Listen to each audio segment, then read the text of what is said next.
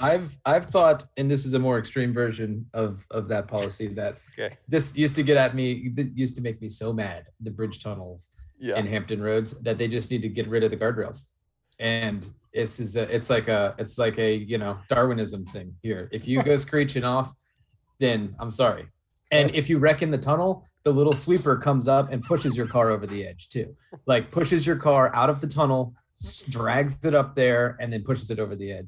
What we do here is go back, back, back, back, back, back, back, back.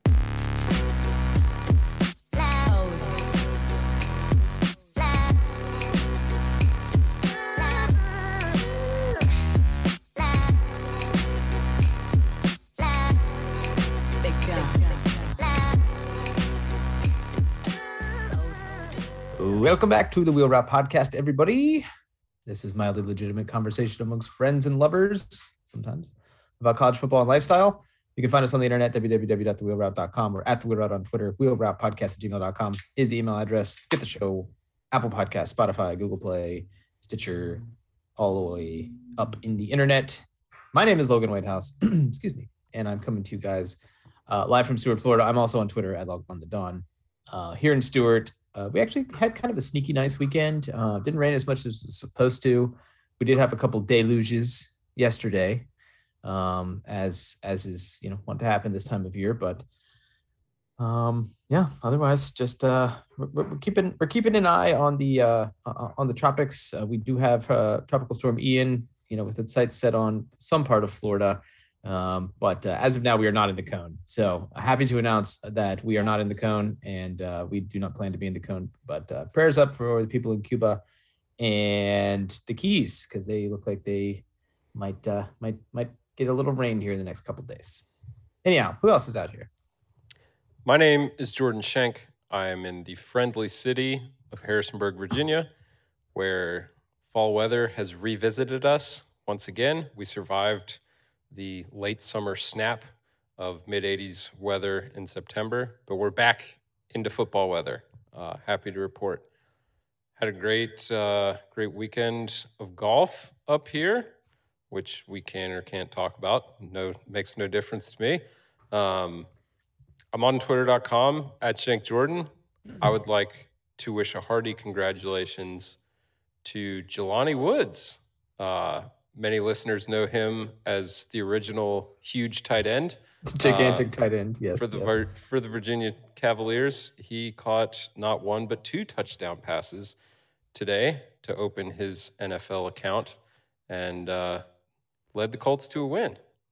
So really KO'd some uh, some survivor pools yeah, this weekend. It's been a rough year for survivor pools. I'm gonna go. Out, I'm gonna go out on a limb and say that.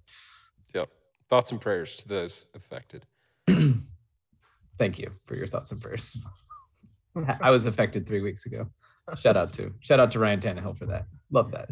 in recovery. I'm an idiot. Related. Sure. Who else is Um, here? Tell me about yourself, sir. My name is Jason Kreck. I am also in Harrisonburg, Virginia. Um, where yeah, it was. It's been uh, it's been lovely this weekend. Um, just delightful. We're roaring into quarter zip Henley season, which right in my wheelhouse. Um, You go quarter zip and Henley at the same no, time. That is That is a no that is a wild clashing of Yeah, closure, closure not- mechanisms on the no, front. not Okay. not remotely at the same time. We go sometimes alternate days. You know, we try to spice it up a little bit. um, follow my Henley and Quarter Zip News at Jason Kreck on Twitter, uh, where I will I will never tweet about really anything involving clothing. I'll goad you into it. Don't worry. That's probably fair. Um, yeah, I uh, congrats to to Jelani, I guess. Uh, Also, congrats to to the U.S. President's Cup team for, I believe, their ninth straight win. Um, Wow. And specifically, congrats to the homie Max Homa going four and zero. Yeah. Um, friend of the podcast, Max Homa Right. and um and honestly congrats to the internationals team because they they didn't really have much of a much of a case to be made that they had a chance at that and they made it interesting for like a couple hours today it was good i was i was very impressed A very likable collection of internationals too. Very- which, very much I so, mean, yeah. obviously is, is helpful in all cases, but you know. Yeah. Shout out. That was fun. Yeah very enjoyable I also want to point out while we're on President's Cup. Um, I have joined my colleague Big Randy in in sharing the Scottie Scheffler does not pass the eye test at times point. Um, Mr. Scheffler won zero of his matches, That's true. Both- both, both both and team and yeah. individual this weekend. He struggled. So He struggled this weekend. That is correct. I think that should be pointed out. I will also point out that he made like fifteen million dollars this year. yeah, Uh, both the- both the things are very true. season in the history of golf. Yeah. I would like to point out that he got ridiculous TIO relief at the Masters that set off a chain of events that led to him having a ridiculous year. And I would, I, if I could go back to any point in human history, I think I'd go back to that, uh, the issuance of that, and Sure. uh, and, That's and run that definitely a normal a normal thing to say out loud. Yeah, right, right. Yeah. Okay, but here here's an interesting like if we were to undo that, Cam hmm. Smith wins the Masters. Oh no. Would he have jumped ship Yes. earlier and 100%. then potentially a, a better, more prime wave of PGA guys leave? Can't rule it out. no. It's the butterfly effect, Logan. Be I mean, I think what all the people that are apt to go to LIV have pretty much already done it. And I mean, there's probably going to be some occasional extras, but Right, but I I, feel like you've pretty much there's a have, lot like, of stated your speculation case that now. him leaving was largely fueled by his his major exemption that he got Oh. by winning the Open. ah, I. That's that's the thing is if you if he don't won the Masters, then he's got his five years or his three years or whatever it is, right. and he can bounce early and not be kicked out of the Open Championship later that year. So, um, yeah, Yeah, so maybe, yeah, so maybe he does leave early, but it does it does kind of feel like uh, getting getting off the Scottie Scheffler topic because Lord knows we'll never agree on that, but it does it does feel a little bit like Liv might have shot their shot, and now it's kind of we'll see, and they're not going away. They No. they have all the money in the world. They're just going to keep doing this, but um, I think they probably had a rough couple of weeks between. Um, let's see, they're they're openly petitioning petitioning the world golf ranking to change their rules, um, despite being told a thousand times that the rules despite aren't changing. ju- just on the principle of like we, you should change the rules because we want you to. we That's have a their lot whole- of good whole because we have a lot of good. There's a lot of good golfers. We have DJ and Cam Smith. Right. Their whole argument is we have like four or five world class golfers and you need to adapt to us. Um, and it's sociopathic. And the other thing, the other thing is Greg Norman uh, went to Capitol Hill this week to like lobby, I guess, for lack of a better word. He was literally a lobbyist. And from from several accounts, basically got told to F off by basically everybody he talked to on both sides of the aisle.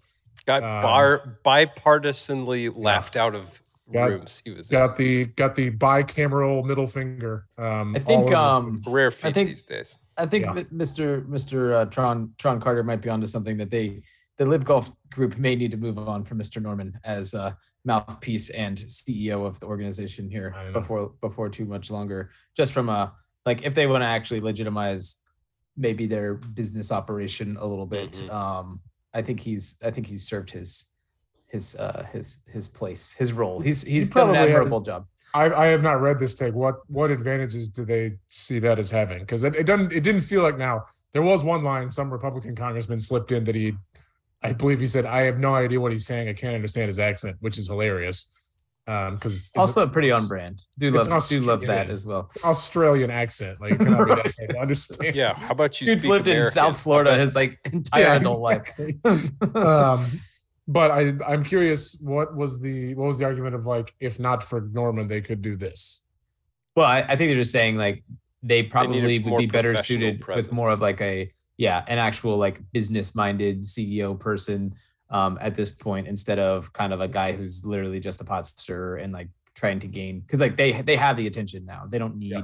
the Greg Norman like mouthpiece attention. Yeah, anymore. I think that's fair. And I, Greg Norman see, does seem to be, and like he's a on this- clown. I mean, he's an absolute clown. Like, Yeah, I mean, he he's a very interesting guy. Like, I, The I- documentary was fascinating. It was a really good documentary. Um, Sure. If you haven't and I mean, it. he's just like kind of a like crazy like adrenaline junkie guy too. Like, you know, he does all kinds of all manner of, of wild things. he's, It's- he's a very he's a very Australian stereotype. Um, Yeah. but but, also the like, yeah, he I mean, loves it- him some. He loves him some him. That's for He sure. does, and it's basically I think the the no laying up guys had a good conversation about this. I think in the President's Cup preview, but I'm not sure. where it's basically like the the tactic they're going with is they basically like spent 12 months just throwing middle fingers at the PGA Tour and like basically and they, they did compare it nicely. It's like the same idea as like the let's go Brandon crap. Like they're you're just professionally trolling Mhm. and then you're like wow and they won't compromise with us unbelievable like Yeah, like, right. the insanity that it takes to do that is the hubris is remarkable and Mhm. like it's it's yeah that's insane and so i the pga tour seems to be doing things the right way and like you can whine and, and moan and say like well they never would have changed stuff if not for LIV which is objectively untrue because they were very open about there was about to be a huge influx of money um Right. and you know maybe they maybe they're the ones that got the the top players to sit down and say we need to dedicate ourselves to playing together more often maybe Listen, But, I mean, like, both things can be true. I don't really Right. think like I think that there's definitely been some uh some like more movement uh, of the dial there. they were they were almost certainly a presence of but but the instant you signed up to take saudi money and go about it the gross and trolly way you did Yeah. you lost the ability to be like see we were the hero we were the dark knight we were the hero you didn't, you Right. didn't know you needed like nope Yeah, you just I, wanted I've money, had enough of like- that. Yeah, so all the, the the Phil was right, bros. Can can Ugh. take a hike because yeah that's get out of here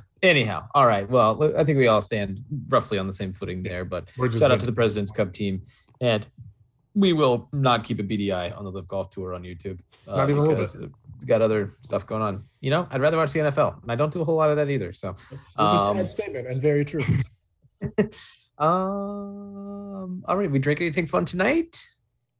Uh, I'm working through another Costco uh, case of polar waters. This is the black cherry tonight. It's a black Okay. cherry night. Black cherry. not not to be confused with the red bandana night. that's Correct. sure. But similar Those are two very Yeah, yeah, right. similar significance, but Right. different. significant. Uh, Cracky, what, what you got, buddy? uh, i have another devil's backbone backbone lager Love it. it's Uh, just delightfully refreshing and also it's a 12 ounce can but it feels smaller which Hmm. is weird i don't know i don't know what's going on maybe my hands are growing that's a super normal thing. Is it a different shape? i don't know it might be i don't know Are you cycling? Are you cycling on right now? Because I mean, I think your hands. yeah i maybe mean like obviously with like the, The massive trend, amount of hgh that i do the trend sort in the of thing, like, HGH, right? this feels Right. normal but uh, You have a it's- colostrum supplier. You've been you've been doing Right. colostrum smoothies. i I can hook you uh, up if you're interested. the the work that out too. the legal consultant for the wheel route podcast colton puckett has advised me not to discuss this any further Not to discuss. Okay, fair enough. Uh, I just got the flat water tonight. Little lime in there. Um, but I did have some beers this weekend. You know, shout out to the weekend beers. Love love that. Revisited beer. revisited uh, uh, the Civil Society Brewing Company, and I had an Islamorada Sandbar Sunday. Mm. um, which is a, a, a just a, a favorite, a staple around these parts. A little citrusy favorite. wheat ale. Yeah. So So since um, escaping your 75 days of Yeah, of right. pure strict rigid living, hard uh, living. what, what's your say. flat water intake? Have you kept it at a gallon a day? No, I haven't. I definitely haven't kept it at a gallon. I'm trying to drink three quarters of a gallon a day. So like Okay. a hundred, like a hundred ounces of water a Yeah. day. But I mean, that's that's enough water. how do you what is your what is your water container of choice This. Well, right now it's this. I also have a okay large metal half galloner that I was working on for about the first half. But for whatever reason, I find this easier to drink out of. And it, it's like I can drink one of these and it doesn't seem like if you have a whole half gallon you're working on for whatever reason, that, it's so that really that wears on me. Yeah, Yeah. yeah, exactly. So You just lug that around the house. that's why I like what I I always I this will shock nobody that knows me but I mhm. uh it's not uncommon for me to like lose a water bottle no, sure. um Yeah. and- Whomst amongst us. Yeah. And so I, you know, I like the nice water bottles so they don't get like super condensation-y and all that stuff. So Right. I've wasted You're a man about town. I, I know. Yeah. Um, and so I I I usually go with the hydro flask, but I just didn't know if you went like hydro flask or Yeti or Well, the one, the metal one I have is an RTIC, which is like a knockoff Yeah. Yeti. It's like the Yeah. Yeti half gallon um, one. And I listen, it's a great bottle. I love that bottle, but you also can't see into it because it's metal. And so sometimes you think you're like, oh, I'm about to finish this one off, and you'll take like four more giant swallows of water, and you're just like, you get like, so still yeah, heavier you than- just get you get so disheartened by the amount of water that is still left in there as you're just like tears are streaming down your face before bed. um, because you know you're going to pee six times the next 45 minutes. But you know it's okay. We built character, and um, you know, people are calling me Luke P. I've got so much character these days. So I'm I'm happy for you. All right. Um, Jordan, did you, you know, we can, since we've been talking a little bit of golf here, uh, we could go around the horn real quick on the weekend that was. You played, you played twice. You joined Mr. Correct this, this, this morning and played. I had a lovely Friday lesson session. You know, the boys were grinding this weekend. That's is really right. what I'm trying to get at. We How- were how are we feeling? the golf ball. How are we feeling? How's the state of the game? Yeah, no, I think uh, for me, like Saturday morning, played with friend of the program, brother of one of our co-hosts, Connor Whitehouse. Um, that was, it, you know, an enjoyable uh, weather. It it took a bit longer than expected to get around the 18 holes, which weighed on me a bit mentally. I think. Paired Um, with some randos.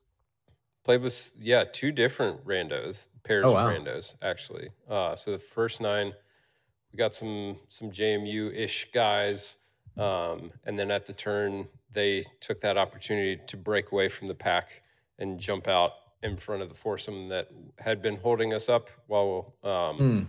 we we looked for sustenance at the turn. Oh, that apparently was not uh, not Lakeview's wheelhouse there. So we waited a bit and uh, got got put behind the eight ball. Um, Yeah. joined gotcha. up with two kind of college age guys. Um, definitely out there just for vibes, like I love out, that. out It's just right. like enjoying Golfing. the weather, smacking the ball around. Um, having a hot girl walk, as they're saying, as the as Yeah. the, the Hot boy fall, cozy boy fall. They were they were out there like one of the guys was like hoodie. I think he was wearing jeans or like khaki cargos and high top vans, and just like Oh, yeah, okay. just getting after it. Um, I didn't score well Saturday. I scored well. I scored better today, uh, which was encouraging to that I that I could rebound. That that was a concern I had on, Mm. on such a quick turnaround. Um, but it was yeah, it was good to get rust off and uh, see. Got to play Shenvalee today, which was a course I hadn't played probably since last year. Um, the Creek Miller 18, potentially my favorite 18 in the area between right. that and Heritage Oaks. Um, so yeah, all in all, no complaints. Love it. Congratulations, Jason. You had yourself a morning. I saw. I did. I, did. I The, played. the internet. uh, the internet told on you. The internet first of all told on you that you three putt parred a hole. Uh, but then I, I I was tracking you down the stretch and, and congratulations. was that? Let's see. That was, was that one? No. It was it was early. One yeah, it was one. I had three putt part one. Yeah. Yeah. Um. No, I had a I had a I had a very good day. I had a very good morning. Um. The, the game is the game is in really good shape right now. I've like I think I think all five of the last five rounds I've played are like handicap contributors at the moment. Um. The Which the is index is feeling. it is. The index is down to nine. Like things are things are good. Um, but yeah, shot uh, shot seven over seventy eight this morning. Uh, it was really just like it was a really good vibe group.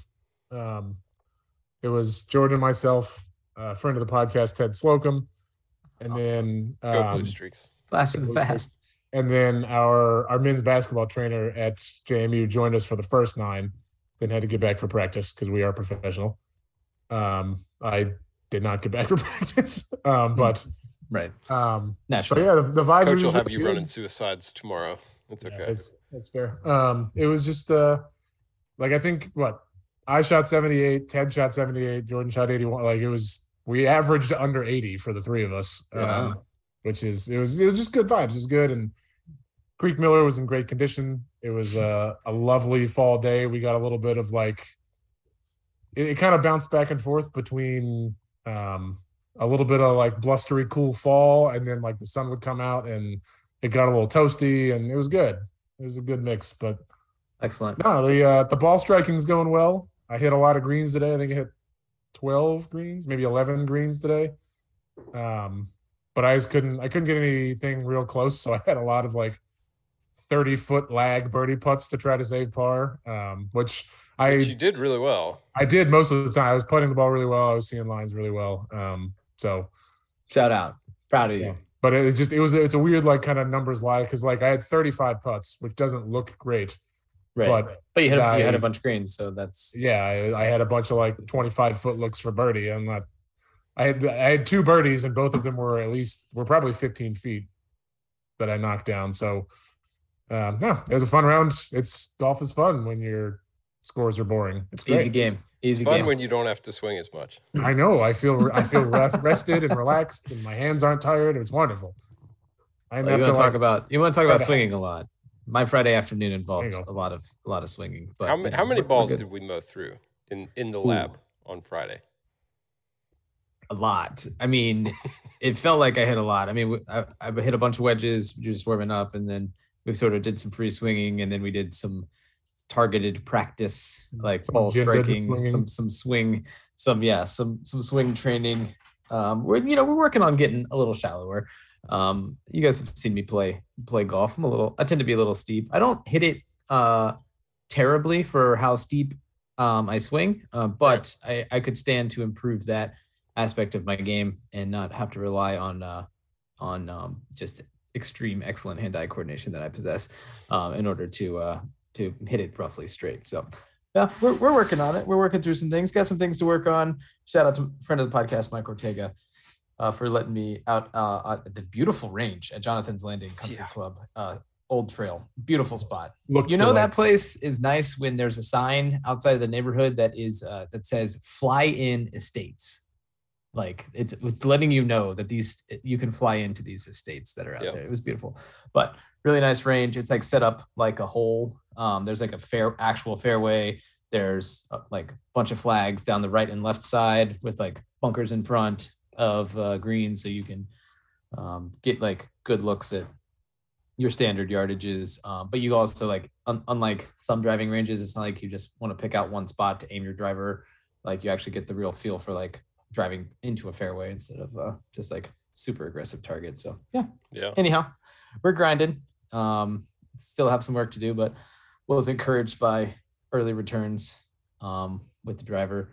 It just you know some things feel different, and I know that the changes changes come slow, and uh, they feel like they're massive changes. And then when you watch yourself swing, you're like, oh, it just looks better. It doesn't actually look that different at all. I just Yeah. feel like I'm hitting like this like top spin forehand winner uh, driver, and I am you know not still, but it's okay. We're getting. But uh, that's what Jordan found. Yeah. Well, Jordan, I, you I made better it work. buckle up, for a couple Jordan. Months there. Yeah.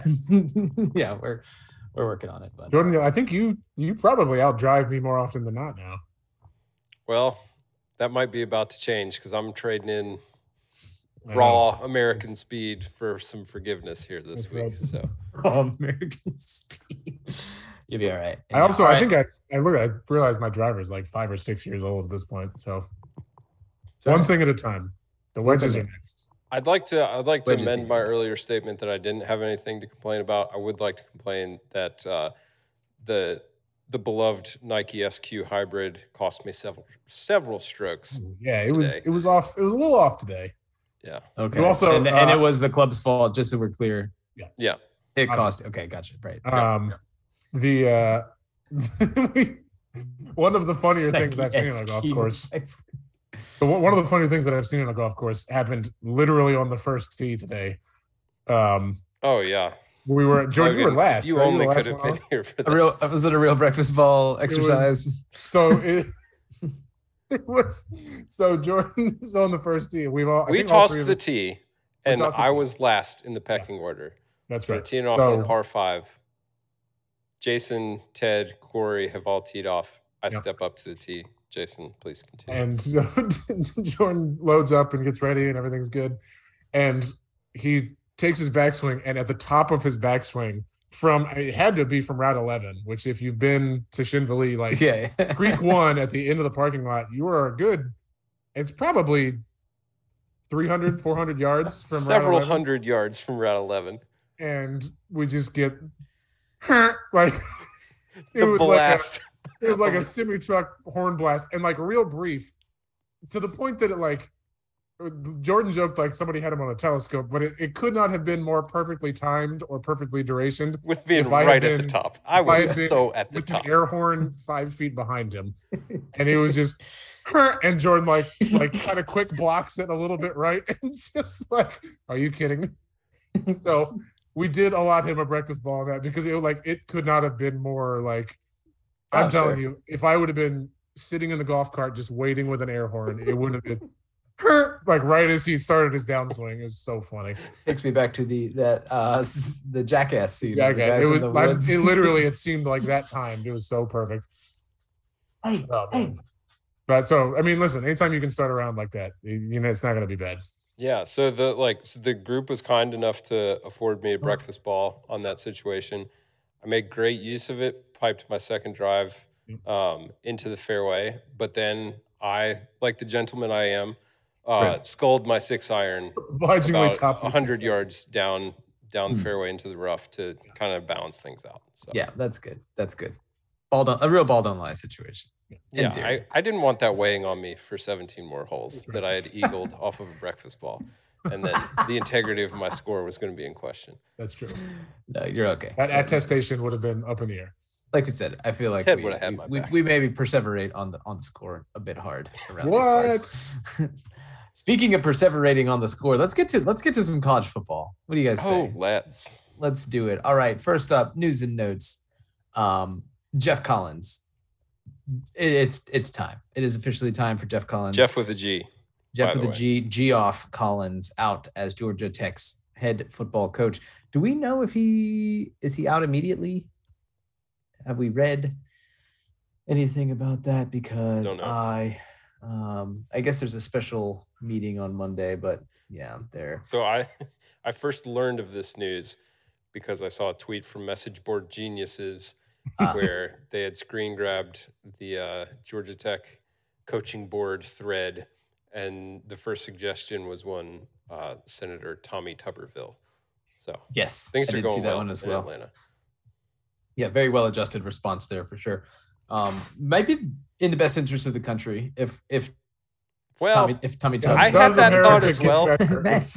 I had that thought as well, but you have to replace him with somebody. This is true, and it can only it can only be more sinister and and, and doofy. So, Exactly. um, yeah, I mean, I think we kind of figured this one. It, it was it was really a, a a neck and neck race between Bryan Harsin and him uh, to see who was going to get the axe first, and uh, Missouri literally threw a bone to uh, uh, Auburn this weekend yes. um to keep Harsin maybe around, maybe uh, for a little bit longer. But yeah, I don't really know that we need to like revisit the Geoff Collins experience. Ten and twenty eight as the head coach, kind of excitable.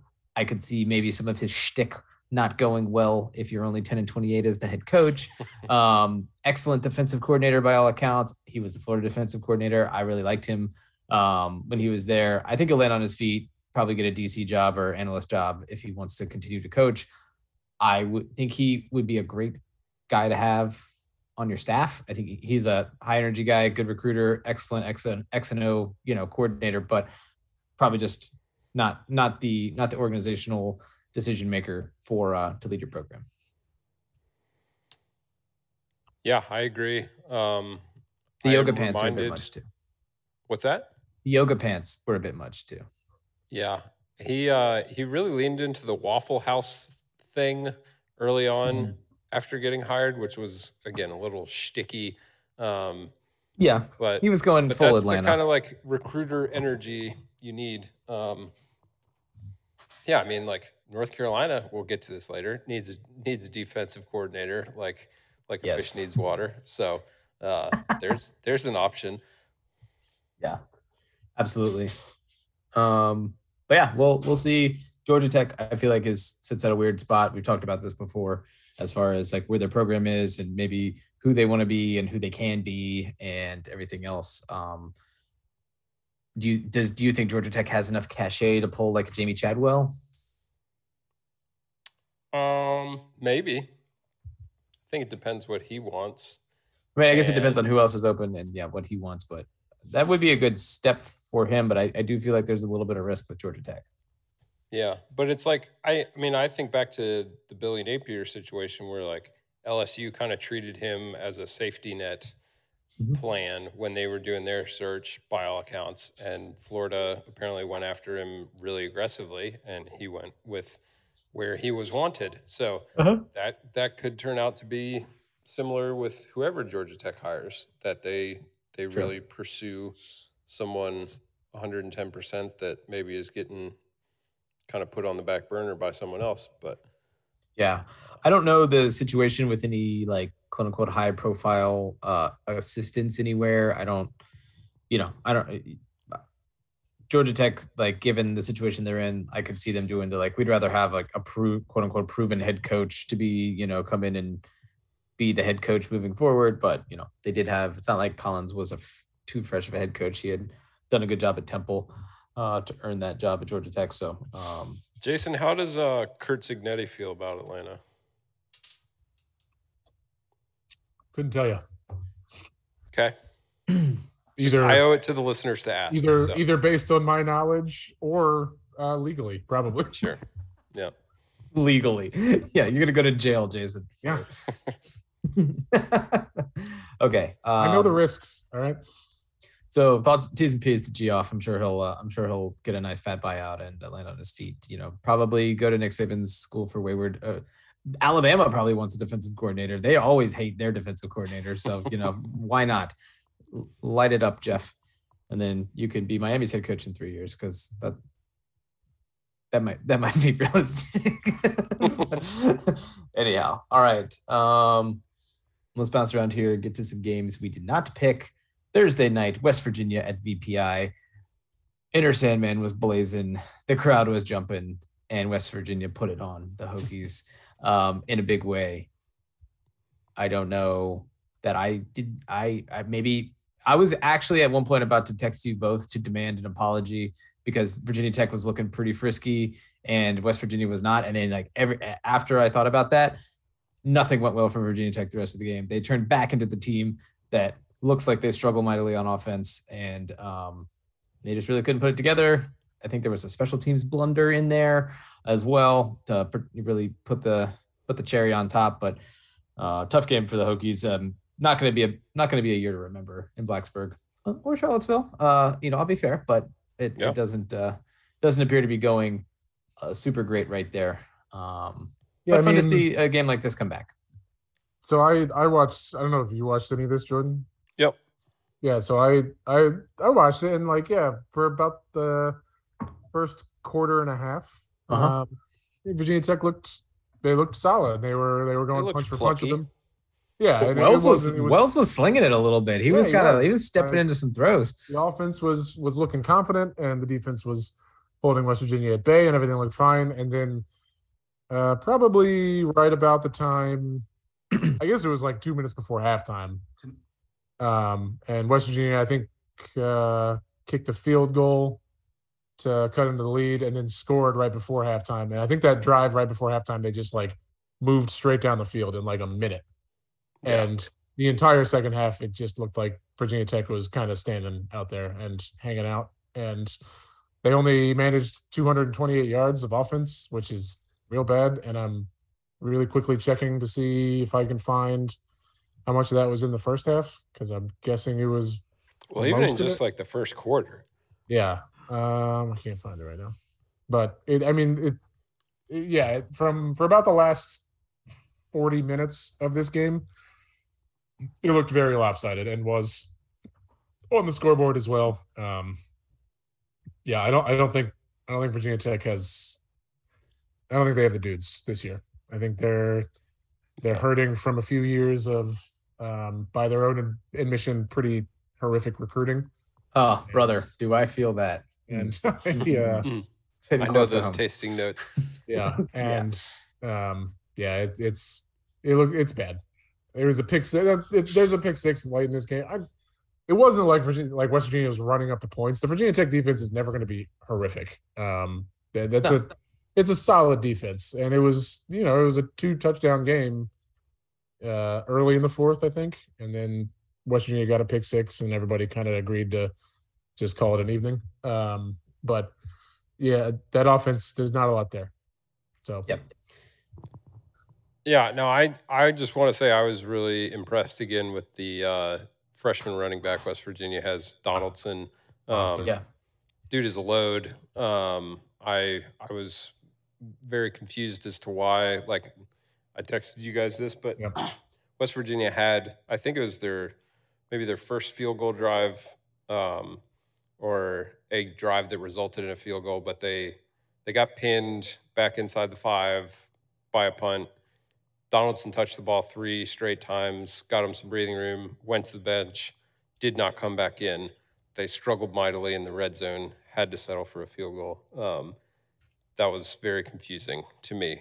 Um, but he he got a lot more run later on, and I think they mentioned on the broadcast like he's still finding his sea legs in college and and getting conditioned and whatnot. But uh, he's fun to watch. He he makes people feel the contact and is really shifty for his size as well. So Yeah, I um I don't think Neal Brown is out of the woods yet on on some warmth in his seat. Uh but we'll we'll see. It was a good step forward. That's a good win for West Virginia. Um but I think that they they have some progress yet to be made. Um but an encouraging start against probably a pretty good defense like I said Jason. Yep. All right. We'll go to Friday night into the RCA wireless carrier slash uh, Radio Shack Dome. yeah, dome um, in Syracuse, New York, UVA at Syracuse. One of the least enjoyable football games I've Oh. I've watched. It was infuriating, and it it is infuriating to watch Virginia on offense, and it's really like I feel sad Yep. watching Brennan Armstrong play. Um, he looks lost. He looks like he doesn't know where to go the fo- with the football, or like he's being told where to go with the football, and making just really bad decisions, throwing Yeah. balls late. Like he just he doesn't look confident. It's the telltale late over the middle throws. Um, if he ever throws it over the middle, and then a lot of like weird jump balls that go out of bounds on the sideline. Or ju- yeah, just like panicky throw to the go route. Yeah, and then- rushed. Having some kind of dropsies going on with Wicks this year Mhm. too, which has been disappointing. Started again, Um, st- kind of reared its head for the first time in the Virginia Tech game last year. Yeah. and since that, he has not like been sure-handed.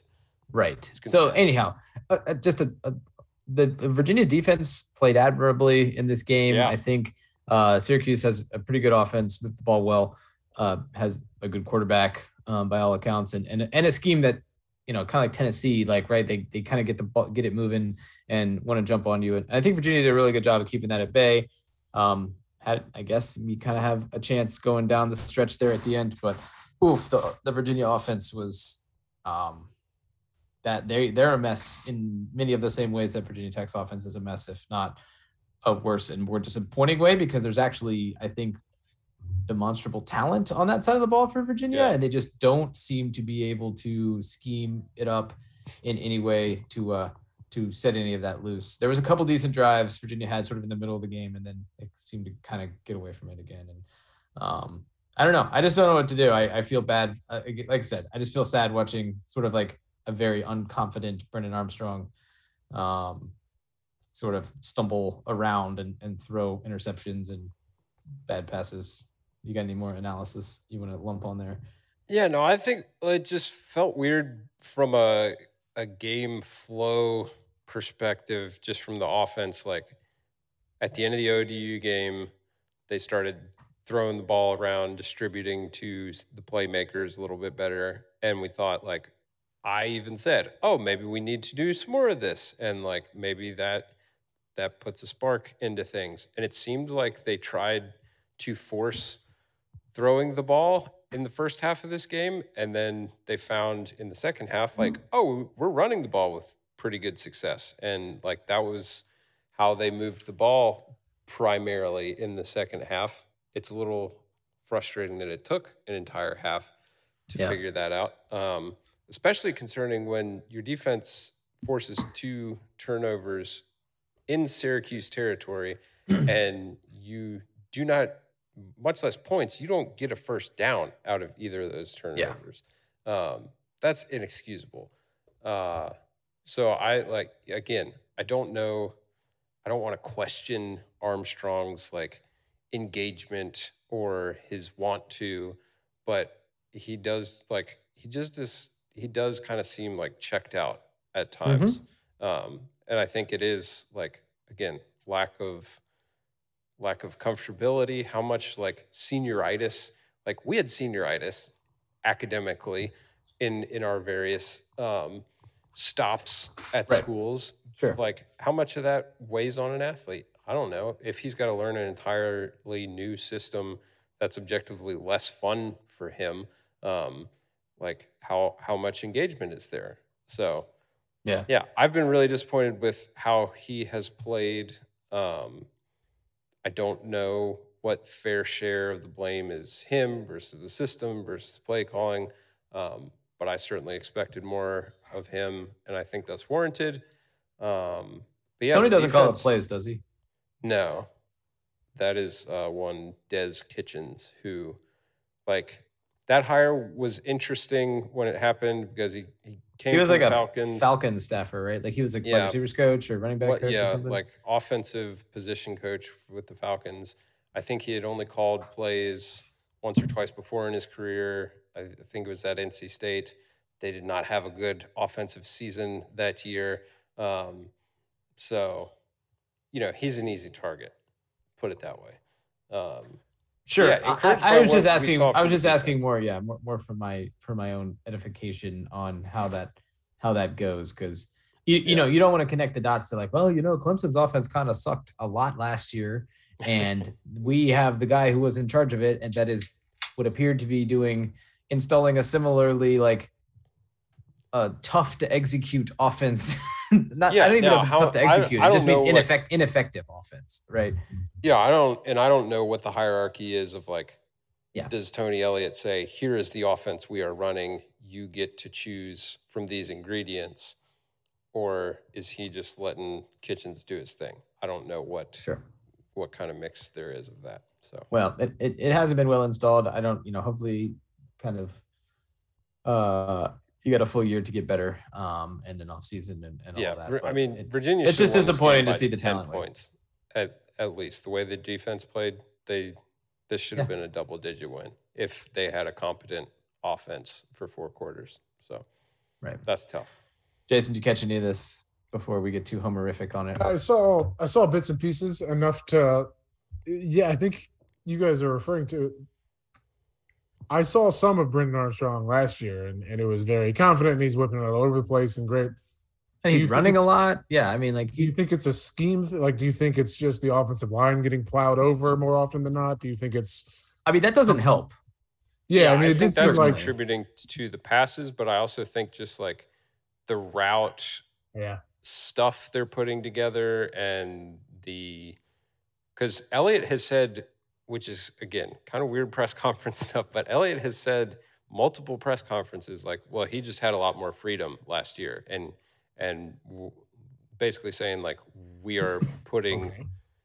the we are putting him in a box is Right. is how I interpret that, which Oof, doesn't yeah, make a lot of sense to me. Yeah. Um, but Hmm. again, it's that like, are we trying to establish an identity or are we trying to win games? And one seems to be coming at, at the expense of the other. Again, I feel that on a spiritual level. All, again, all and like play calling I'm wise, in real weird. First drive, they move the ball down the field, 10 plays, a couple of designed runs for Brennan Armstrong. Didn't really return to that at all until like Yeah. maybe in the fourth quarter. It's just peculiar stuff. I we should say Syracuse moved the ball pretty well too. The, I felt like we got the full Robert Anae experience last night from Syracuse, Mhm. or last night on Friday night from Syracuse. They moved the ball really well, and then they got down to the red zone and there was turnovers and it was weird decisions and it was like strange play calls and field goals and and you know basically kept Virginia around in that Weird game because you know yeah. yeah. exactly like that. So it was kind of you know it was weird in a way to see you know maybe the the the I don't want to say bad but the downside of the Robert Anae thing because I feel like it was fi- starting to get the vibes were starting to get a little weird as a Virginia fan with all the like r- pro Robert Anae uh, conversations that were happening because of how I guess good Syracuse has been playing this year um, Yeah. with the new play caller and, and everything else. Um, my dad texted me during the game was curious if uh, Syracuse's coach ever like if if he even needs to be wearing the headset. Does he say anything to anybody during the game? Does he do any coaching? It would not appear Dino does any talking during the game. Big time, hands on hips, stoic guy on the sideline. Very Who very was, interesting uh, to watch. Who's the guy who just didn't even wear a headset at Michigan? Yes, Brady Hoke? yeah, great Brady Hoke. Yes, yes. He was back at uh back at San Diego State. Oh, go Aztecs. something like that. Uh, anyhow, all right. Well, we don't need to bore the audience with too much more UVA talk, but disappointing. Again, gonna. I feel like this is just going to be a long year, and the Virginia Virginia Tech game is going to set football back like multiple years. Um, JMU, far and away the best team in the state. Congrats, Jason. Love to see it for the Dukes.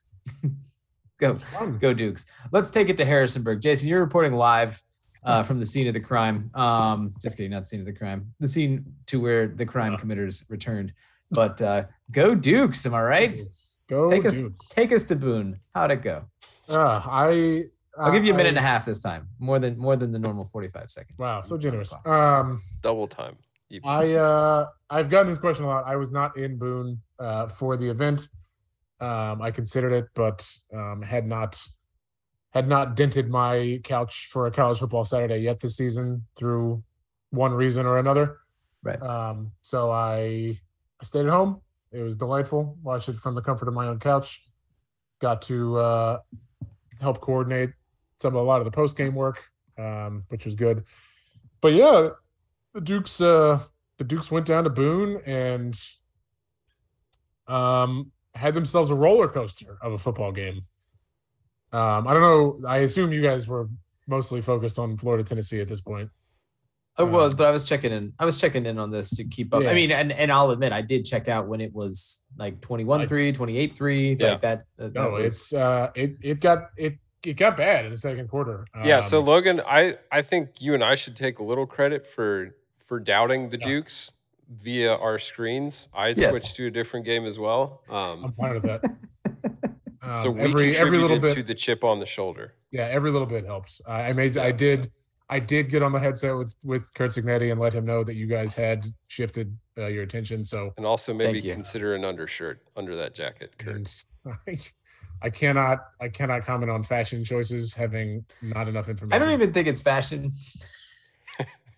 Uh, San- sanitary attire choices. attire Hyg- clo- attire. I don't know.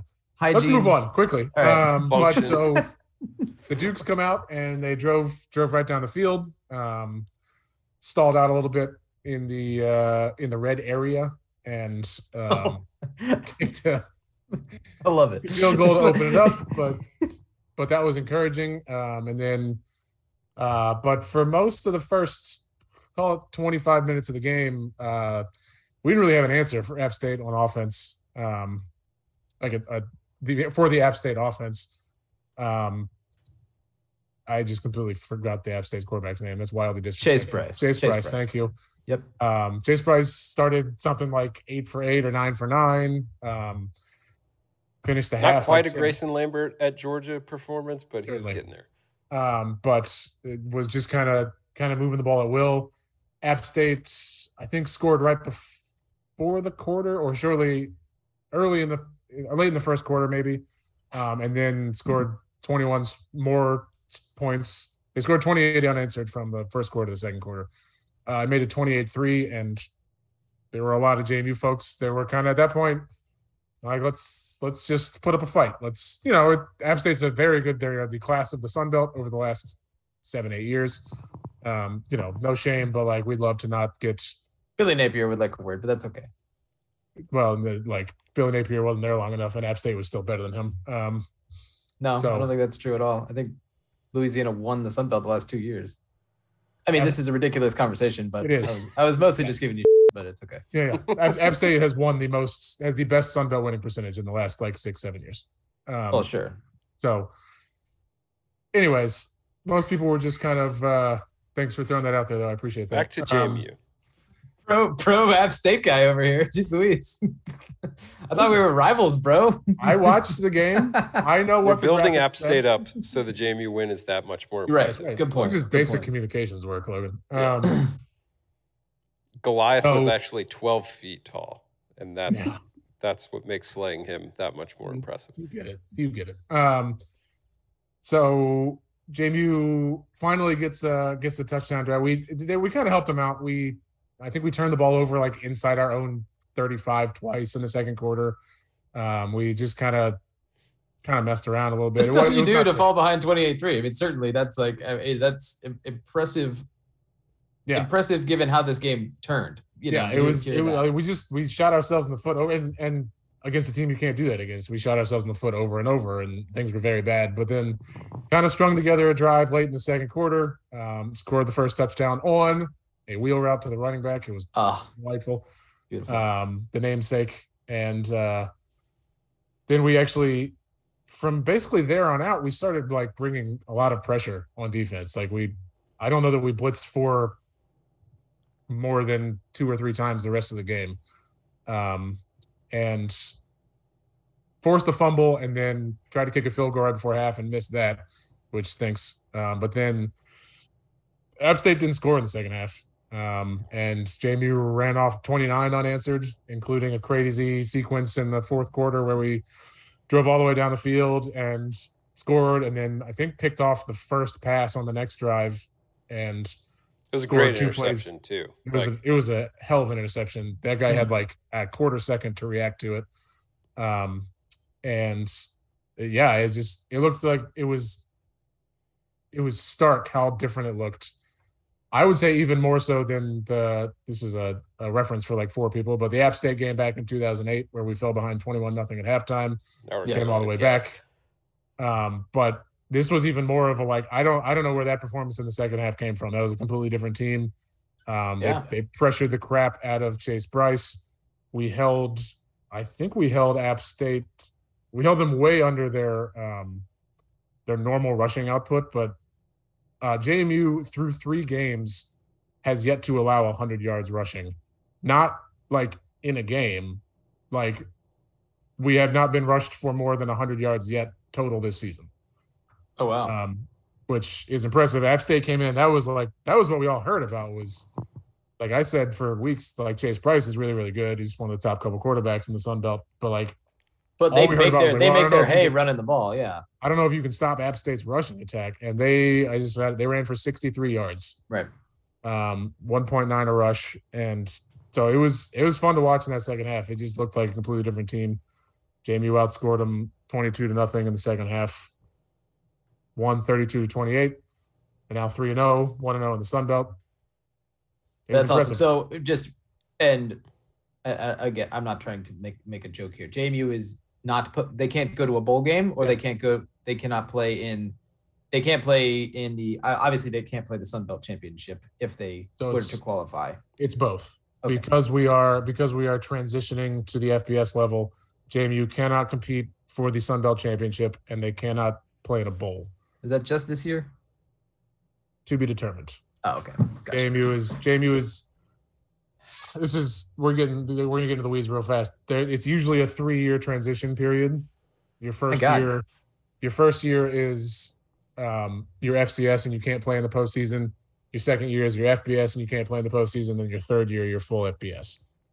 We are attempting. We JMU has has basically asked this NCAA for a waiver Yeah. to make that two years. So because because of COVID, we already had the extra scholarships. We're not worried about that. We're way above their attendance figures. We're financially all set, all that good stuff. Yeah. Um, the Sun Belt basically included us in the conference this year. Um, like we're in the standings, we're a Sun Belt game for everybody else. So the NCAA, we're waiting for the NCAA to give us the go, no go to turn that into just two years. So the ideal scenario for JMU is that next year we are full go, no restrictions. Oh, okay. Yeah. No. I mean, I. I that's curious weird- as to I'm curious as to why those rules exist, like who they benefit. I mean, it's the same thing. We had the opposite conversation when you guys were leaving CAA too, right? Like it was like, well, who does this who does this benefit? You know, like well, I'm just saying the punitive nature of some of these things are Right. like basically think you the- get punished for participating. the CAA rules, the CAA rules were always punitive um, and incorrectly enforced. The rules made for a school, it's I a long story. They were enforced Yes. wrongly. Yep. um, in addition to being punitive. The NCAA rules, I believe, were set into place basically to protect transitioning schools originally.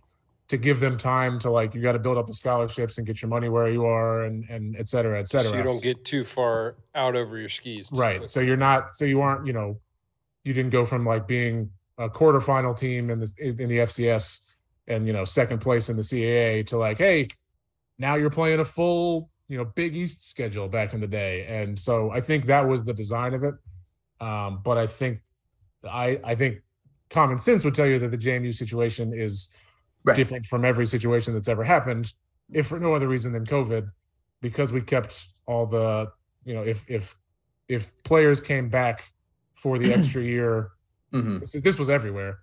Everywhere players came back for the extra year that they lost to COVID, their scholarships did not count against the scholarship limit.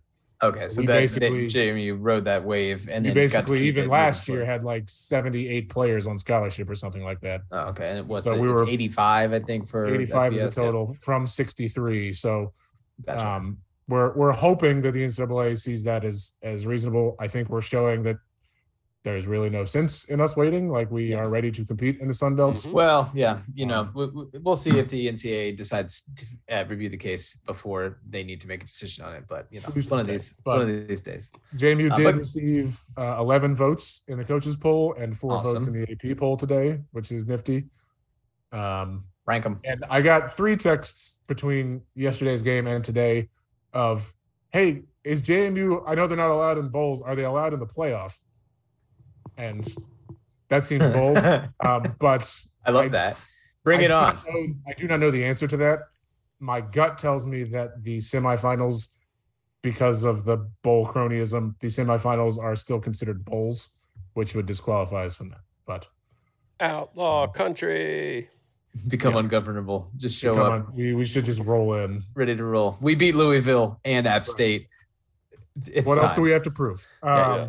But so, I I would say that even most everybody's most optimistic viewpoint of the season, we are well ahead of where everybody thought we would. Be. No, be. I'd agree with that. It's an awesome story. Um, Um, I mean, I Apple's an awesome story. So it'll it'll be real interesting the rest of the season because the the thing has always been JMU's never had any problem getting up for one game. Um, JMU's never had any problem getting up to play to go body up ECU, to go beat SMU, to play play Tech, to play whomever.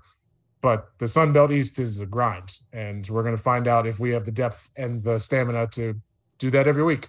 do you guys play Um, Troy? I don't think we have Troy this year. I think are we our home and away in the West is Texas State is here next week. Um and The then homecoming of sorts. and then Arkansas State is we are going there suck. the Jamie weekend. should, Jamie, you guys should be in decent shape for some of those games. But I would hope games, so. But then we then we go like then we go like at Georgia Southern, home Marshall, Hmm. uh, at Georgia State, home Coastal or something like that. So Don't we'll play see. Louisville too? and we have Lou- at Louisville in there in that five game stretch. Yeah. Sweet. All right, well that'll be fun. We'll we'll see how it goes. But awesome story. Go Dukes. Go Uh, Dukes. proud proud to see Rocktown on the map That's doing right. big things. Yep. All right. We talked uh we talked to Georgia Tech situation. They were at UCF. They lost. Geoff Collins also lost. so we don't have to say much more about that.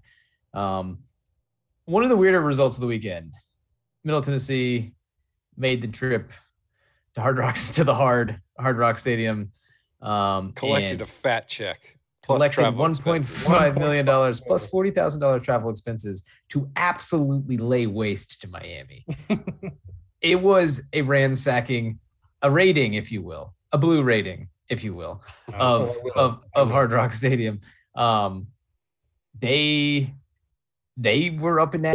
I don't know what to tell you. They they they threw. I think they had touchdown plays of like sixty nine, uh, eighty nine. Nice. 71 and uh 98 yards um in this Jason, game so tell me how the Dukes dealt with this speedy receiver. this dude appeared to just Because be I saw this guy on highlights and cannot for the life of me understand how anybody stays He's in touch. He's very him. fast. I think he got open once or twice and somehow got overthrown. Um, Wow. but I the Duke the Dukes did not arm strength boys the Dukes did not beat the middle or I mean uh yeah Middle Tennessee State by like clamping down for like five seconds. They beat Middle Tennessee State they made that quarterback's life miserable. Like he Yeah. I, he didn't finish more than like 12 dropbacks on the day before he was running for his life. So that helped. Um, Mhm. But Also, Miami also did not JMU didn't. JMU didn't outlast this team. They beat No. the holy hell out of Middle Tennessee Yeah, State. we beat So- Middle Tennessee State 44 to 6. So Right. so Miami, I mean, listless performance, not totally unexpected. Uh, but you would think maybe would get it together a little bit. Tyler Van Dyke throws two picks, one of them bad pick six. Um, gets pulled from the game. Uh, enter one Jake Garcia to uh, to the applause of about 1,200 people in attendance there at Hard Rock Stadium. Um, I don't like the attendance banter because I think it is very stupid. But This- the this was photography, the photography from Hard Rock Stadium is is tough. It's tough scene there Yeah. sometimes. So it, that's an awesome stadium too. Side note, I love that stadium. Yeah. Great place to watch a football game. Um, been to a handful of games there. It's nice. Um, but oof, oof, bad. Uh, Mario looked pretty defeated after the game in the press conference. You know, we got a lot of coach speak. Um, you know, we're gonna find out who the men and the boys are. You know, kind of talk. Uh, I, I don't know. I don't know. I don't. I don't know what you. I don't know what to make of it. I mean, it's a bad loss. Everybody will point out that Nick Saban lost to Louisiana Monroe in his first year, and you know other people lose to bad teams sometimes too. Um, if you want to do that, you can do that. Uh, you know, I'm I'm very grateful that uh, you know my team did not catch an L to USF last week. So you know these things happen. But this was just is this was interesting in how much of a like dunk fest it was. I mean, for Middle Tennessee, I mean they they threw it all over. It over. was not a Miami. like, oops, sorry, dude- we won. that Yeah, we dude messed caught around a 98 yard touchdown and a 71 yard touchdown. Yeah, and, and to go along with, I mean, I think that guy had four catches for like, I don't know, 100 and no, he had two catches for 160 something Yeah. yards. That was his Okay, only two those were his catches. only right? two catches. Yeah, yeah, Also, the other guy had- him for The other the second receiver had a pedestrian four catches for 130. Yeah, I want to give that young, 89 that yarder. speedy young man props for bringing back the De'Anthony Thomas, like Uh, the sprinter finish. crossing the the tape finish across the goal line. Yeah, We need more swaggy of that for sure. guys. The Middle Tennessee State coach uh, Rick Stocks Stockstill is his name. Talk that noise. he was he's former Florida State quarterback, so maybe he has some onboard anti-Miami um, hatred. But my man was deep, deep talking that talk with the with the Middle Tennessee Zoom background behind him, just like super, super close to the laptop. I loved it. just we didn't just beat them, we whooped them. We were the best team on the We field the by tougher far. team all night. That one no tougher. yeah, it was awesome. So uh, love that. Um, we had an, in the next game we'll talk about. We had another coach just, uh, I believe Spencer Hall said, cut a promo in the uh, in the locker room afterward. But um, yeah, weird weird result for Miami. I, they're a team to keep an eye on. For, like they're on implosion watch. Uh, I would say this is. I don't know that this like really affects their long term trajectory. I think they're going to continue to stock the cabinets with talent there. Um, I do think this is indicative of the things that we kind of have some questions about with Mario Cristobal, game management and general preparation for the football part of the job wise. Um, which, you know, it eventually like the games have to get played. And it would seem like, you know, he maybe is due to look himself in the mirror a little bit and um decide if he if he maybe needs to if he if the team really needs to be made in the image he wants it to be made in because it would appear that um, they're either not preparing correctly or their approach is not leading them uh, down the path that rocks. They uh, they they play host to. They get the week off this week, and then they host North Carolina, a team that does like to sling it around a bit. no, North Carolina's defense is the cure for the common running game. Though, That's a Yeah, fair you're point. down You gotta, give up some points. That is a you very gotta fair remember point. that it could be it could be pointsy. When do they play Florida State? The week after that? One moment. Uh, no, they go home. They're off this week. Home UNC at Tech, home Duke at Virginia, home Florida State. Oh, okay. I thought that was way sooner. Yeah. Um, that'll be interesting. Florida State picking up a little momentum here. Um, Yeah. Their fans are very excited about their 4 0 start. uh, and Which an you know, it's been a rough couple. shellacking Years. Let them have it. Good for them. Let them a have it. shellacking of Boston College. You know, you gotta, you know, anytime you can beat down the Eagles, you really got to beat your chest about it. So, um, all right, let's go quickly to Lubbock, Texas. Is was at Texas Tech. I believe we flagged this one as like, eh, could get Mhm. weird, and um, it did. I mean, it, it would just appear Texas Tech was better. I mean, I, I didn't. I watched like sort of the recap of this game and watched the very end of it as it was kind of going down. Um, yeah, I mean, the game goes to overtime. No pressure kick by uh, by Texas there at the end to push it to overtime. You kind of think, eh, we, we know how this maybe goes. And uh, I believe on the first play of overtime, Texas fumbled and Texas Tech picked it up and you know just kicked a field goal. And it was a little bit of a little a little anticlimactic at the very end, but uh, scenes, absolute scenes in Texas in in Lubbock. Um, Texas is continuing to dress Quinn Ewers and not play him. He did that last week as well. It seems weird that you would force this poor guy with a broken collarbone to like put football clothes on and stand there the whole time and like with no with no interest in playing. I I don't know can't be what kind of. comfortable either to like get into Thank you, pads yeah. with a broken collarbone. That's what I'm saying. Yeah, like I don't. Like, I don't really know. Um, again, this Texas is probably a fine team, and Texas Tech is probably also a fine team. And uh, this maybe isn't that surprising of a result for a road game uh, amongst two fine teams. But uh, yeah, I, I I don't I don't know. Shout out to Texas Texas coach for just really really going off in the locker room afterwards, though. Yeah, and shout out to them for like making that film publicly available too. 'Cause, Yeah. like that happens in locker rooms, but it like doesn't always make it out. Mhm. Kudos, kudos to whoever handled that release of information. He he was doing a lot of the like. I told you they would break and didn't, Yeah. didn't and they and broke. They did. and they did. the, the Big Twelve runs through Lubbock. I mean that uh, it's it was too good. It was it was everything you want out of uh, just like absolute hype man type coach. Um, but yeah, I mean Texas Tech plucky. Yeah. I don't know what else to say. Hudson You guys Card, maybe not. Uh, maybe maybe not the ultimate answer. Texas, I think Texas is a little dinged up too. Um, but this this will happen. Disappointing. Um, okay, another interesting result. This has been a, a fun year so far. I just like to throw this out there. I don't know that I'm very convinced that there's any like really good teams other than maybe like two and a half at the very top. Um, but Kansas State at Oklahoma, Who, wait, who's your who's your half? Um, I, I think I have Georgia. I think I've got Ohio State and Alabama's my half. Okay. All right. I- I think- I think-. I think was just Michigan's pretty- Which of those? I- I also- I, Go ahead. No, I was just gonna say I had those three in mind, but I was curious who you would pick as the half.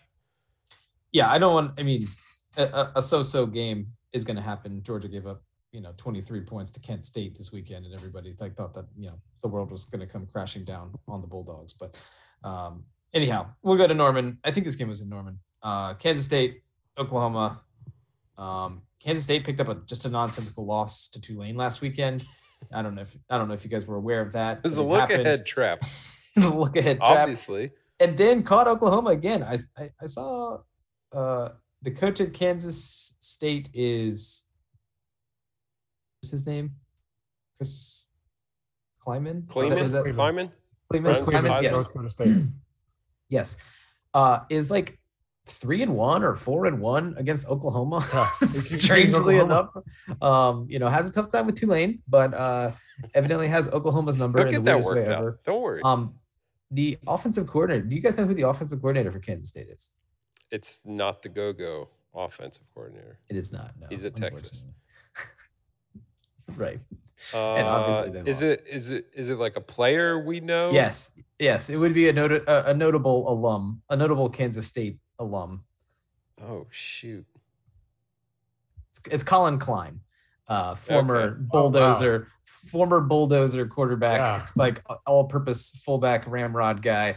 Um, Yeah, but- that's a deep cut for like one and a half people that listen to this. well, anyhow, I mean, it, it was either going to be him or like Antwaan Randle El or something weird. No, I'm just kidding. He didn't The only there. I could only think of Darren Sproles, and then I had to I think Jordy stop Nelson. I think Jordy Nelson went to Kansas State. I had to stop and think if Darren Sproles was still somehow in the NFL. Well, I might get picked up on a ten day or something here. It's soon. hard to tell. Kansas State's got a Darren Sproles lookalike on their team. Yes. uh, Deuce Vaughn. Yep. The kid's a baller. Um, they're they're fun. They're doing a lot of crafty run game things Mhm. um, with the running back. Uh, big big jump cut guy. Loves And the with the jump cut. quarterback. They got No, Adrian that's what I'm saying. And- and with the quarterback. around. He 37 year old. a little Baker Mayfieldy, just running around, Yeah, making stuff happen. the kind of scooty run, but um, pretty fast. I mean, this I don't really think there was a whole lot of punting in this game. Period. Um, it appears Oklahoma moved the ball pretty well. Their defense, you know, I think we sang some of the praises of, Venables coming over. Their defense appears to maybe still lack some some Jimmys and Joes uh, type situation, especially when dealing with like ultra mobile quarterback Wiley vet.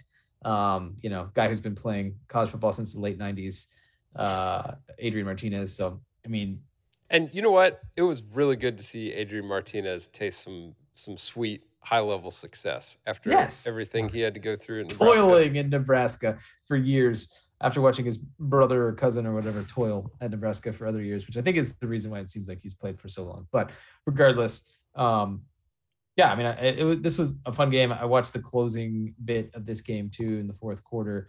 Um, most of the game, it would appear hinged on Oklahoma's making a bit of a late comeback, and there was like a third and 15 or third and 16 um, late deep in the fourth quarter. And they, I don't know if it's broken play, but Martinez took off. It was like a 53 yard touchdown run like, towards the end of the game or something like that, and, and kind of busted it, busted it wide open, if you will. Um, I believe Oklahoma did score another touchdown to try to get back to it, and onside kick was not successful. But uh, yeah, fun fun game. Kansas State plucky as per usual. Not really sure what to make of the Big Twelve. Um, but uh, I mean, I, I would say I, I would think Oklahoma is probably still the best team, but who knows? Anybody can anybody can catch an L. It would appear in that conference. Anyone can get it. Yeah. Which I think catch it? is a good place for the Big 12 to be, rather than just Oh, 100%. continually send Oklahoma to be sacrificed in the college football playoff. It's true. It's a good point. Uh, Do you do we have any other thoughts on this, or should we move on? No, we can move on. Okay, I just wanted to call your guys to the attention attention to the end of the Auburn Missouri game. I I got to the brewery yesterday and Auburn was winning 14 to nothing and I was like, "Oh, Auburn, wow, this is crazy." And then evidently nothing happened for the the like entirety of the rest of the game. Missouri somehow stumbled into two touchdowns. Um, missed, I believe, a game winning field goal before overtime and then um, I think Auburn kicked a field goal in overtime, and Missouri had the ball running into the end zone. We got uh, the worst rule in sports sort of reared its head.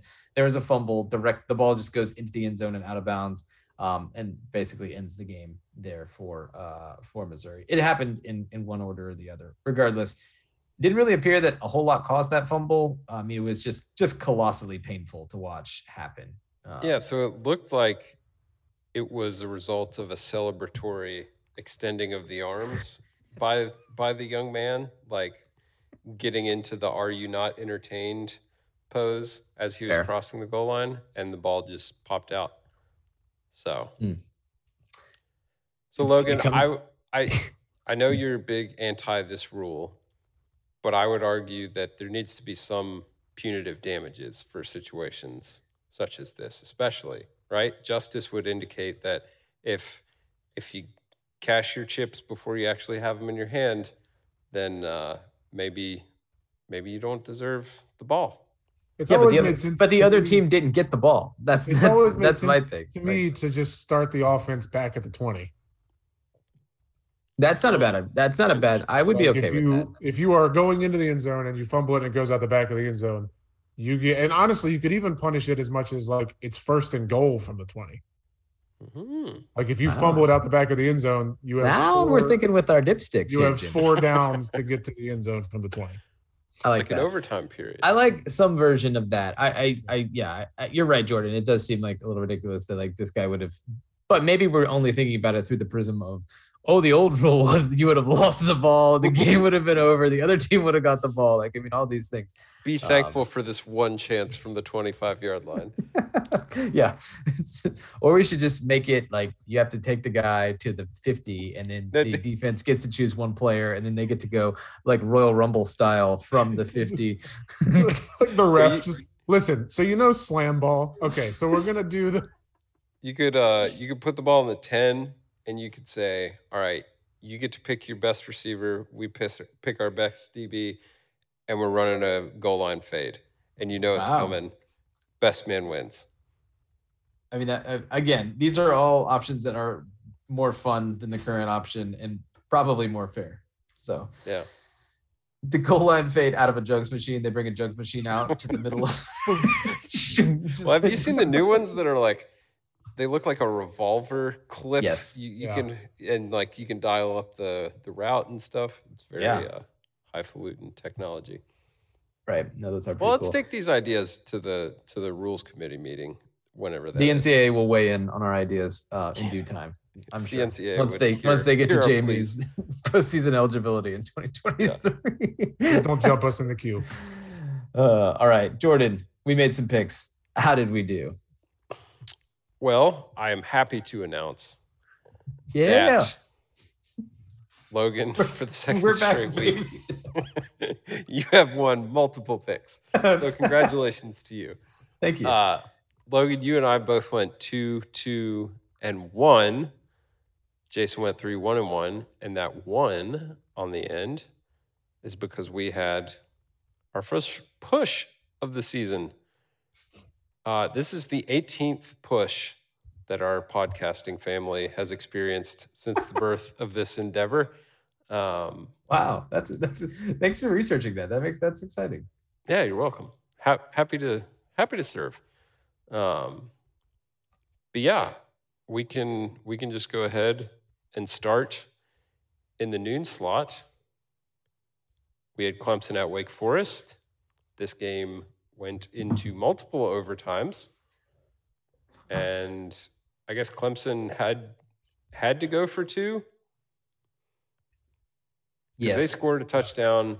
and then uh, you have to go for two in the second overtime. I think. Yeah. Okay, And then the third one, I think starting with the third one, it's just straight two point conversions, right? Yeah. It's just a two point shootout, Yeah. right? And Which then after the is 15th, also an it's interesting idea. Jugs machine fumbling goal line fade. zone. It's it's the Jugs machine goal line fade out. Machine gun fade contest. yeah, I, I was still slugging around Lakeview for these 12 o'clock games. So I, but I did see some highlights. Looked like DJU was spinning the rock a lot better than maybe we have seen him do. Yeah. Was putting putting the ball up. Uh, receivers were making athletic plays, and they made a couple more than Handsome Sam and the boys. It's really all there is to it. Yeah, I think both teams were dealing with massive um, secondary injury issues, which I would only assume contributed to both of these quarterbacks having great days. I think Handsome Sam had six touchdowns. Um, you had five, I believe. Uh, played played well.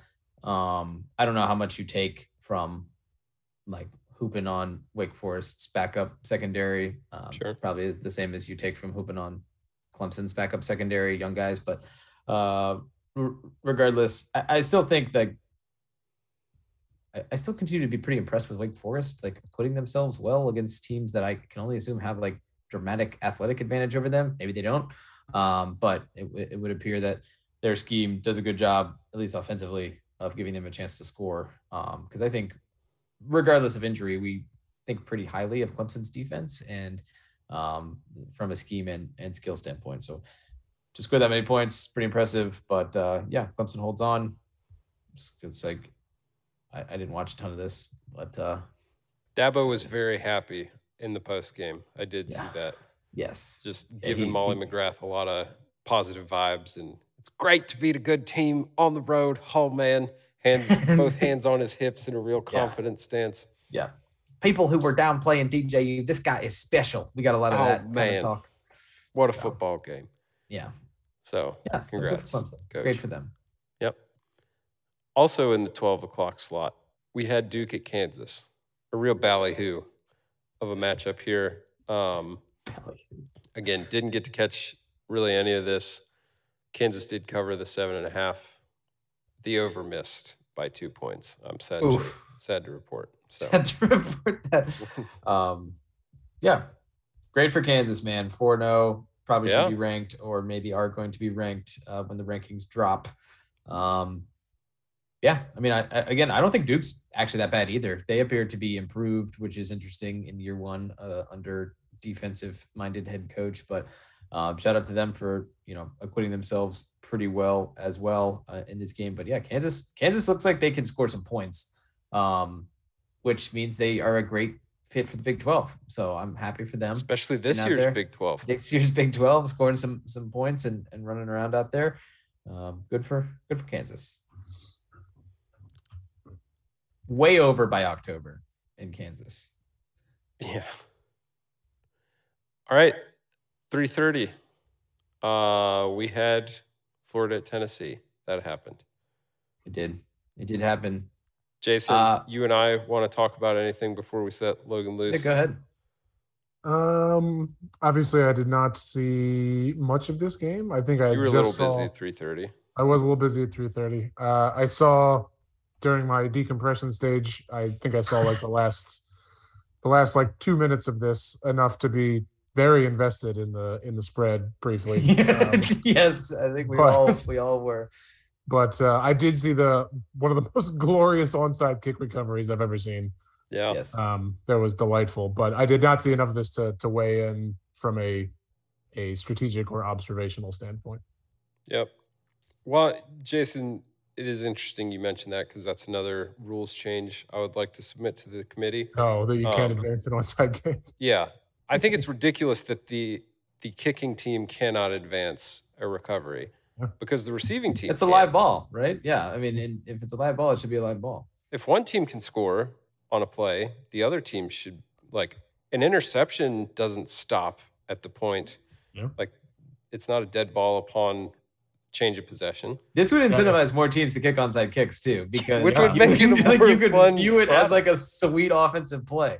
Like, yeah, you Now- imagine just like chipping off the first line and having like Lavelle Davis run down there and like try to Yeah. like grab Now, the ball. is this keep rumbling. better for player safety or worse? Probably worse, but Listen, I, I think we're what already does Stephen A. far Smith down say? the rabbit hole. ha, ha, ha, I don't care. I don't. I do not care. now, with that being said, so yeah, Florida did uh, sneak a backdoor cover in, and for that, the wheel route consensus is pleased. Great teams But, covered. Um, we've we've always said this. yeah, no, I was like, I was impressed with Anthony Richardson throwing the ball. He he made some great throws on the run in in big situations. I loved that Napier went aggressively for a lot of fourth downs. Um, it was just like a fun game to watch from that perspective. I think Richardson finished with over 450 passing yards. Uh, we saw a great run after the catch by Mr. What is it, Zipperer? Zipperer, yeah, Keon Zipperer, Polk County, stand up, Lakeland. Yeah, boy. Well, he sat some guys down. On, Yo, on number run. one, eight. Number one had a rough day on film. Like his team got the win, but he's coach thirty may be coming for number one um, on on the gram. So yeah, that's that's all I got. It looked like uh, Tennessee was able to effectively operate their offense without a terrible amount of resistance. Yeah, no, that's that's very well said, Jordan. very well said.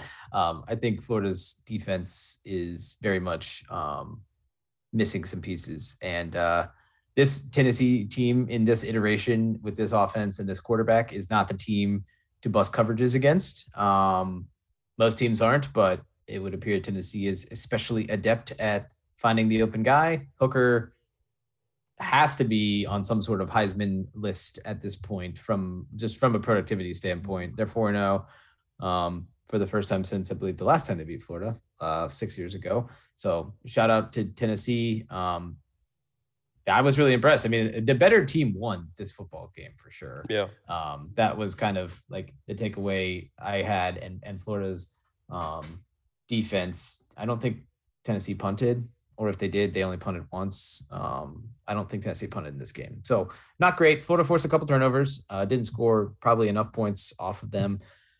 Um, Florida turned the ball over themselves. One pretty devastating turnover in the second half. Richardson sort of stepping up in the pocket and kind of just like got caught up in traffic and fumbled the ball and it squirted Yeah. out. And, and Tennessee jumped on it and scored pretty soon after that on another uh, busted coverage. Um, I'm prepared to name names on Florida's defense for some for some gentlemen that I don't think need to see the field anymore. Um, number zero, Trey Dean, thank you for your service. Six years. Can't believe that you are still this bad at uh, playing safety six years into your tenure um, in college football. So why don't you go ahead and uh, you know maybe start running 40s, hitting the bench press, get ready for the combine. Um, maybe you'll get invited as a as a unattached player.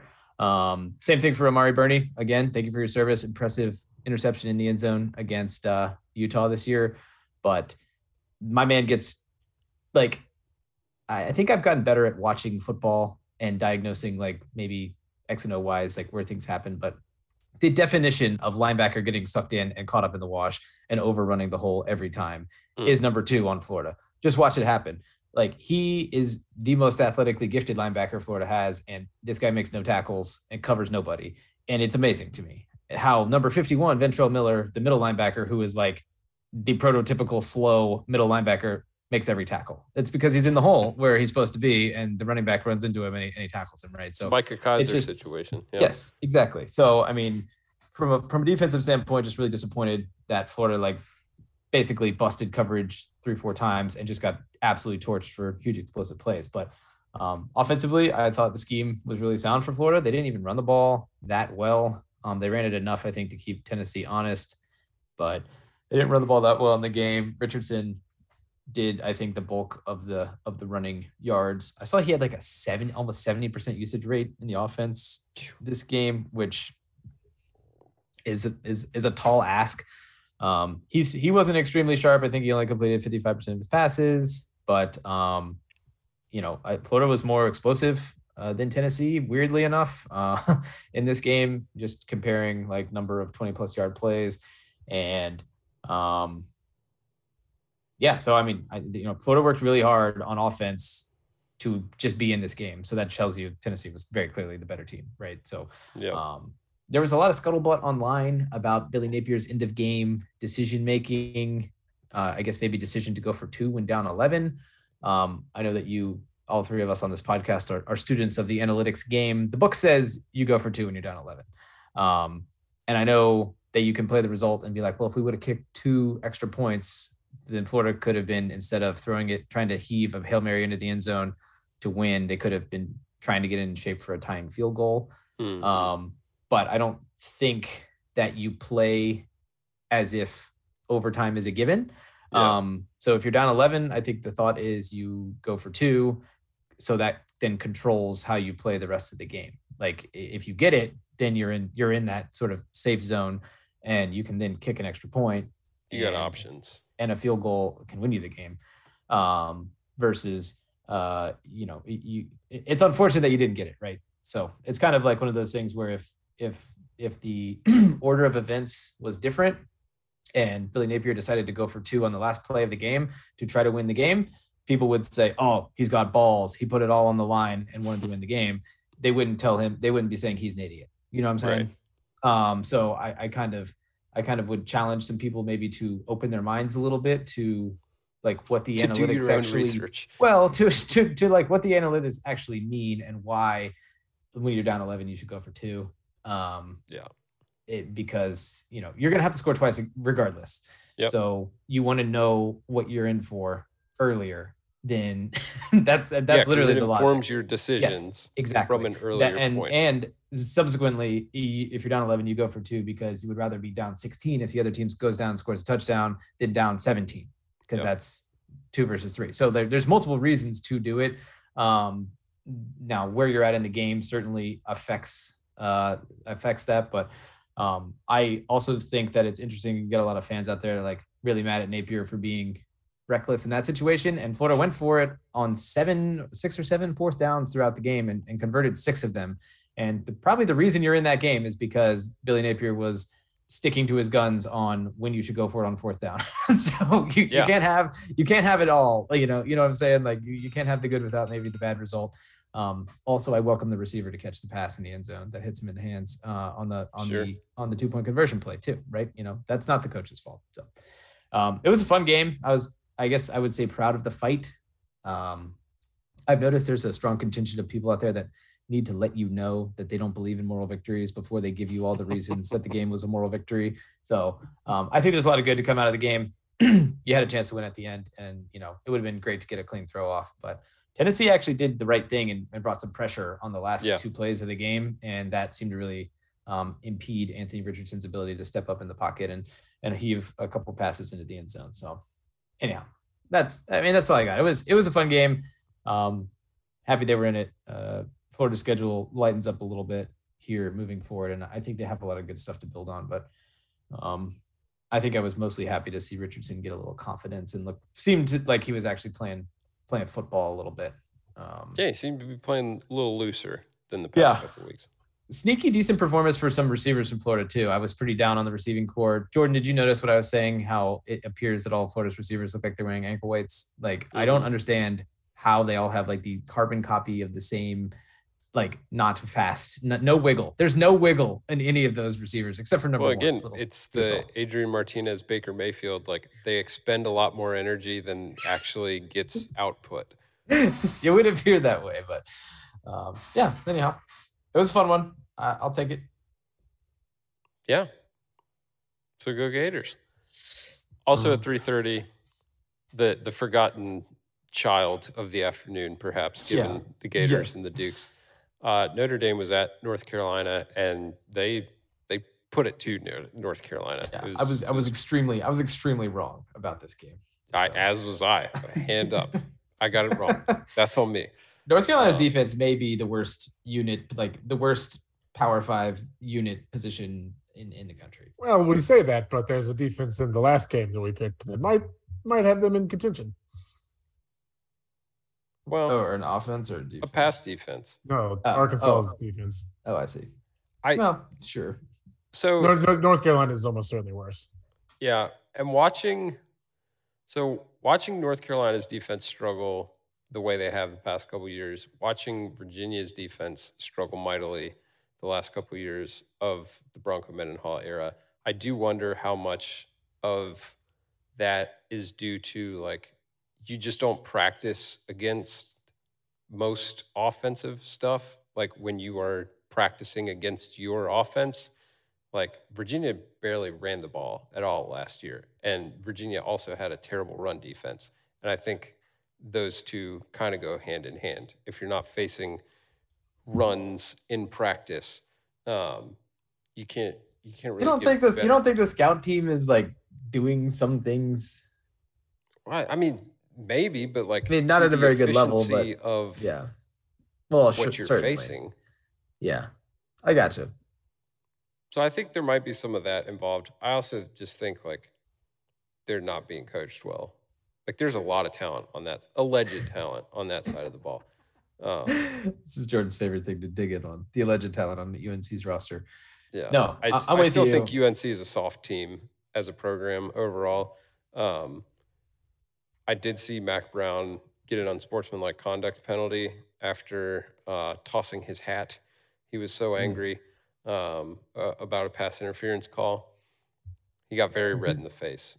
So you think- tribute, good to pay tribute to Brian Kelly. Do Follow- And Tom he Coughlin. used And, and and Tom Coughlin. yeah, and especially yeah, that is a good call. It was more of a Tom Coughlin, old man red. do we think he do we think he used profanity or no? Oh, certainly, Yeah. Yeah. yeah. Speaking of profanity, Billy Napier, caught, Billy Napier caught one of those this weekend too. He got a, a, a unsportsmanlike conduct penalty. He was so mad. This was like Billy Napier punching Dabo mad. Like this, he saw red big time. He had, he issued an apology today to Gator Nation because of his unprofessional behavior on the side. I love it. I like that. I like a little piss and vinegar out of my coach. You know what I'm saying? Yeah. Anyhow. Yeah, and you got the wherewithal to apologize after. Keep everybody Yeah. Absolutely. I didn't watch any of this Notre Dame UNC game. I was kind of tracking the score and I was like, nah, I, I, you know, it was the TLDR. Like, that's crazy. I'm sorry that happened to you, or, Or or, that it or. I'm really happy that that, or, or I'm happy for you. So, um, yeah, North Carolina's defense is really bad. Notre Dame maybe a bit of a get right game, but I feel like everybody might have a pretty a get right situation against North Carolina, um, defensively at least, except for probably UVA. They don't appear willing to um, exploit anybody's issues, but um yeah we'll we'll we'll see how it goes uh North I don't know. Carolina has Virginia Tech at home this weekend. That is going to be an interesting contest. for sure notre dame is their defense i think is legit Yeah. i mean Oh, north hope carolina's so. offense is is real good so i mean they they did a good job clamping that down and at least building They got cushion I saw bits and pieces of this game. They got a ton of pressure, I think. oh, okay Yeah. pressure boys Pressure. love it Um, also, one final note: we mentioned Bryan Harsin was really filling out the performance hoodie uh, last weekend.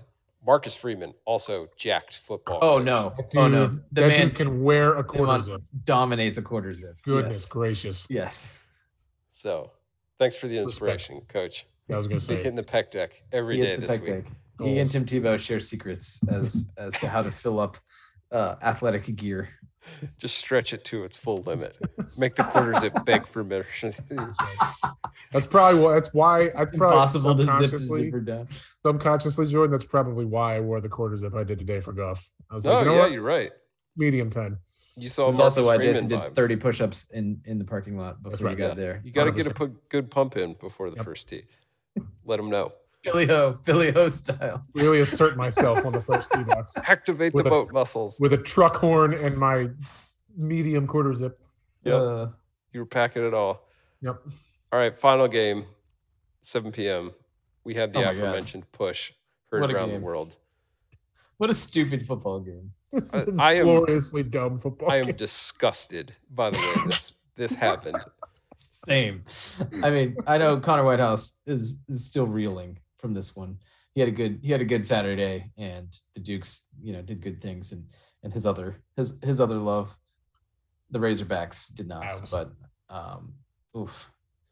I mean, Arkansas. This kind of similar to last year. I think Arkansas jumped out to like a fourteen nothing lead and looked like they were just you know rolling. about to about to lay the lumber and mm.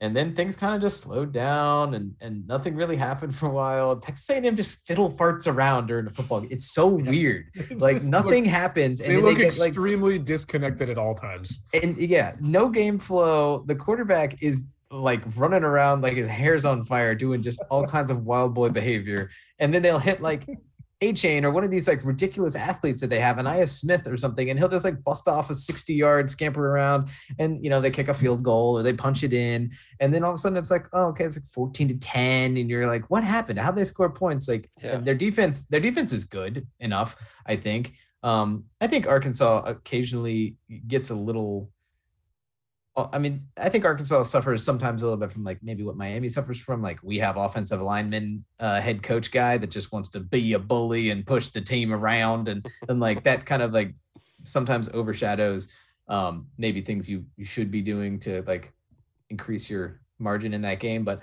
I mean, this game really turned on a ridiculous play.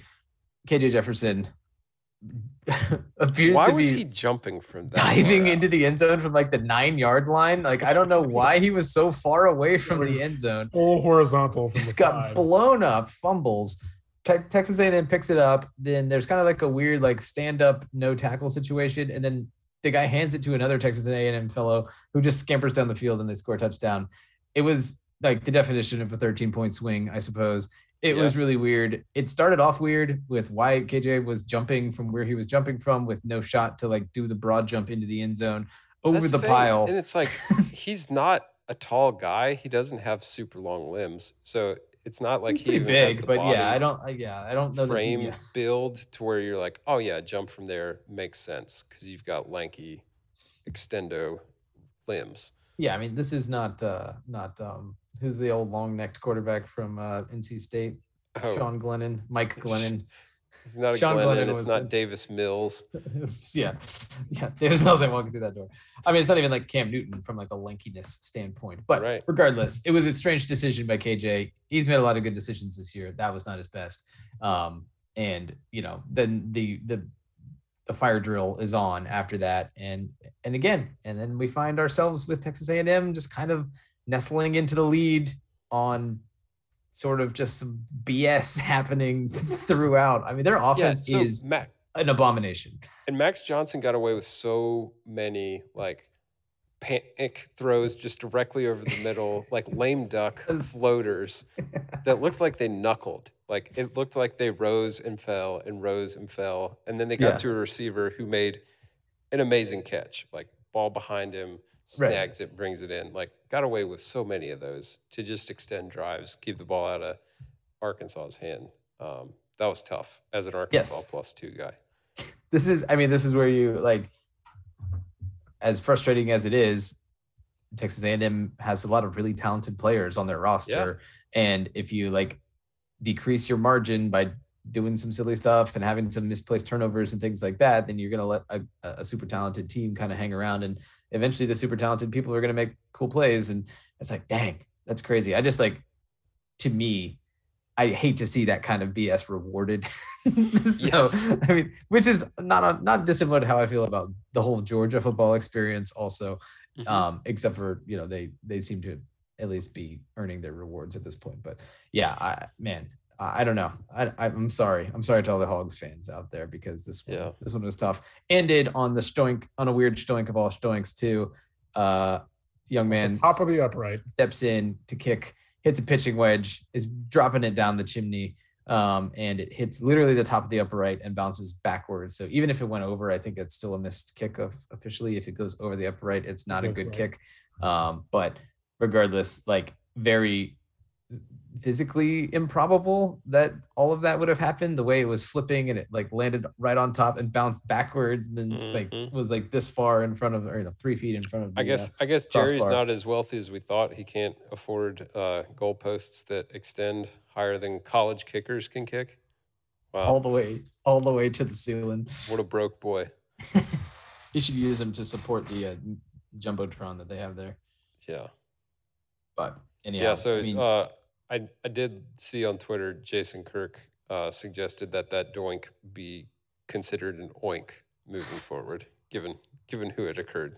I, too. I see, that's a great that's a great plan. Although to be fair, like it was very weird and strange. It was like the the onslaught of uh the onslaught of people like national college football media were like, I've never seen that before in like 25 years and all that stuff. And then immediately got like a like a blown up like it happened against it happened for Wyoming earlier this year, apparently. And like all of a sudden that one was everywhere. And it was just very it was a very strange, like immediate how dare you not have watched this field goal that Wyoming kicked three weeks ago? It's very, it was a very aggressive correction. It was very strange. right. I'm also um, ge- contractually obli- obligated now that we're talking about goalposts and unique happenings Got to to. remind our listeners that Al Groh once successfully challenged Oh, I was gonna mention this too. a field Yeah, goal or extra point call and got it overturned in Virginia's favor. Sorry, I'm I'm watching Sunday Night Football right now, and Jimmy Garoppolo just dropped back through the back Yeah. of the end zone. Did you see Dan safety. Orlovsky's tweet? Dan Orlovsky just tweeted like freedom. and I was like, I've never been happier in my life. Literally, he pulled the Dan Orlovsky, just r- ran Oh. out the back of the ends. Good for Dan. Uh, Dan, Dan's been on a, a good star turn. You, you gotta, Yeah. you gotta, you gotta like it. I, We're, we're I still am not completely sold, but he's got his moments, and he's willing to he's willing to make fun of himself. Which Yeah, he's got a good definitely attitude. respect. He's willing to give like great face when like question like questionable things are said, like pause worthy things are said on on set. You know, I love that. I, I do love that. He does have he does he does Jim the camera a little bit. yeah, reactionary face. Anyhow, all right, cool. So sorry to Arkansas fans everywhere, but uh, Texas A&M somehow holds it together with duct tape and just keeps this weird rambling ship moving forward um, to where they certainly will somehow beat uh, Alabama, and I'm sure they'll score 50 points on Florida just inexplicably for no reason. but um, we look Did forward to that. did y'all see last note on this game for me? Did y'all see uh, Jimbo's iced out sons? no, Oh. I did not. Okay. Uh, ser- search the Twitters. It's there somewhere. But apparently, he like the post game on field. His sons came next to him to to embrace him. Oh, one- they always do One that. of them was wearing like a lot of chains, like a lot, a lot. I'm So some someone on Twitter dubbed it Jimbo's iced out son. I think. I'm trying to. I, I saw a tweet that says Jimbo Jimbo Fisher's son looks like a bigger douchebag than he does. Which oh my gosh, look at this! yeah, you got it. Wow, Jason, I'll send it to you. Thank you. This is, this is elite. This is an elite photograph here. Also, Jimbo, like Is this the son that had the health issues? Like I that don't know. was was prior to Jimbo's divorce and whole but I think situation. we're I think we're in the clear to make fun of just Oh no no no no no! I'm, I'm just I'm just curious. Like, are we that old that this this is now like what this young man looks like? I mean, like? they Like, were kids when, like, kids, kids when the divorce happened, Yeah. as I recall. Oh man, there's a there's another picture from 1125 uh 2018 that I will also share with you all. It appears that this this this son has been on a, a journey of sorts. Is he like looks. Chet Hanks? He's Jimbo's adult son, Chet. Looks like him a little bit. Uh, I'm also going to send you guys another tweet you may may or may not find funny, but anyhow. All right. All right, this is a lot of Jimbo Fisher son content on the internet that is is worth checking out. But uh, anyhow, all right, cool. Well, hey, uh, another week in the books. Love it. We love college football. I thought this was a fun week. I mean, I'm I'm really kind of Yeah. liking the season. It, it does not appear that anybody is willing to uh, just be bulletproof, um, except for maybe Georgia. But There's a lot of good, interesting subplots at this point. Yeah, and I, I think a lot of teams already have taken some losses, and you know you have some good stories, like some teams that are undefeated, like Kansas, right? Um, Mhm. You know, you have to figure Kansas is probably going to catch an L at some point this season, but hey, undefeated Kansas could be pretty crazy. Um, we continue to experience Iowa football in new and unwavering ways every week. I saw that they were they're like number one in in defensive EPA, and I think they're number 131 out of 131 in offensive EPA, which is beautiful. Like trem- duality really, really, the absolute duality is is tremendous there. But yeah, I think I think this will be good. So we will see how it goes. You guys got anything else before we sign off? I don't think so. Okay, awesome. It's the Wheel Route. You know what it is. Thank you for joining us. We're at the Wheel Route on Twitter, Wheel Route Podcast at gmail.com. Send us a note. Thewheelroute.com is the website. You can stream the show there. You can check the pics there. You can also uh, download the show and listen to it from your favorite podcast acquisition service. Until we meet again, go Gators. Go Hoos. Hey, go Dukes.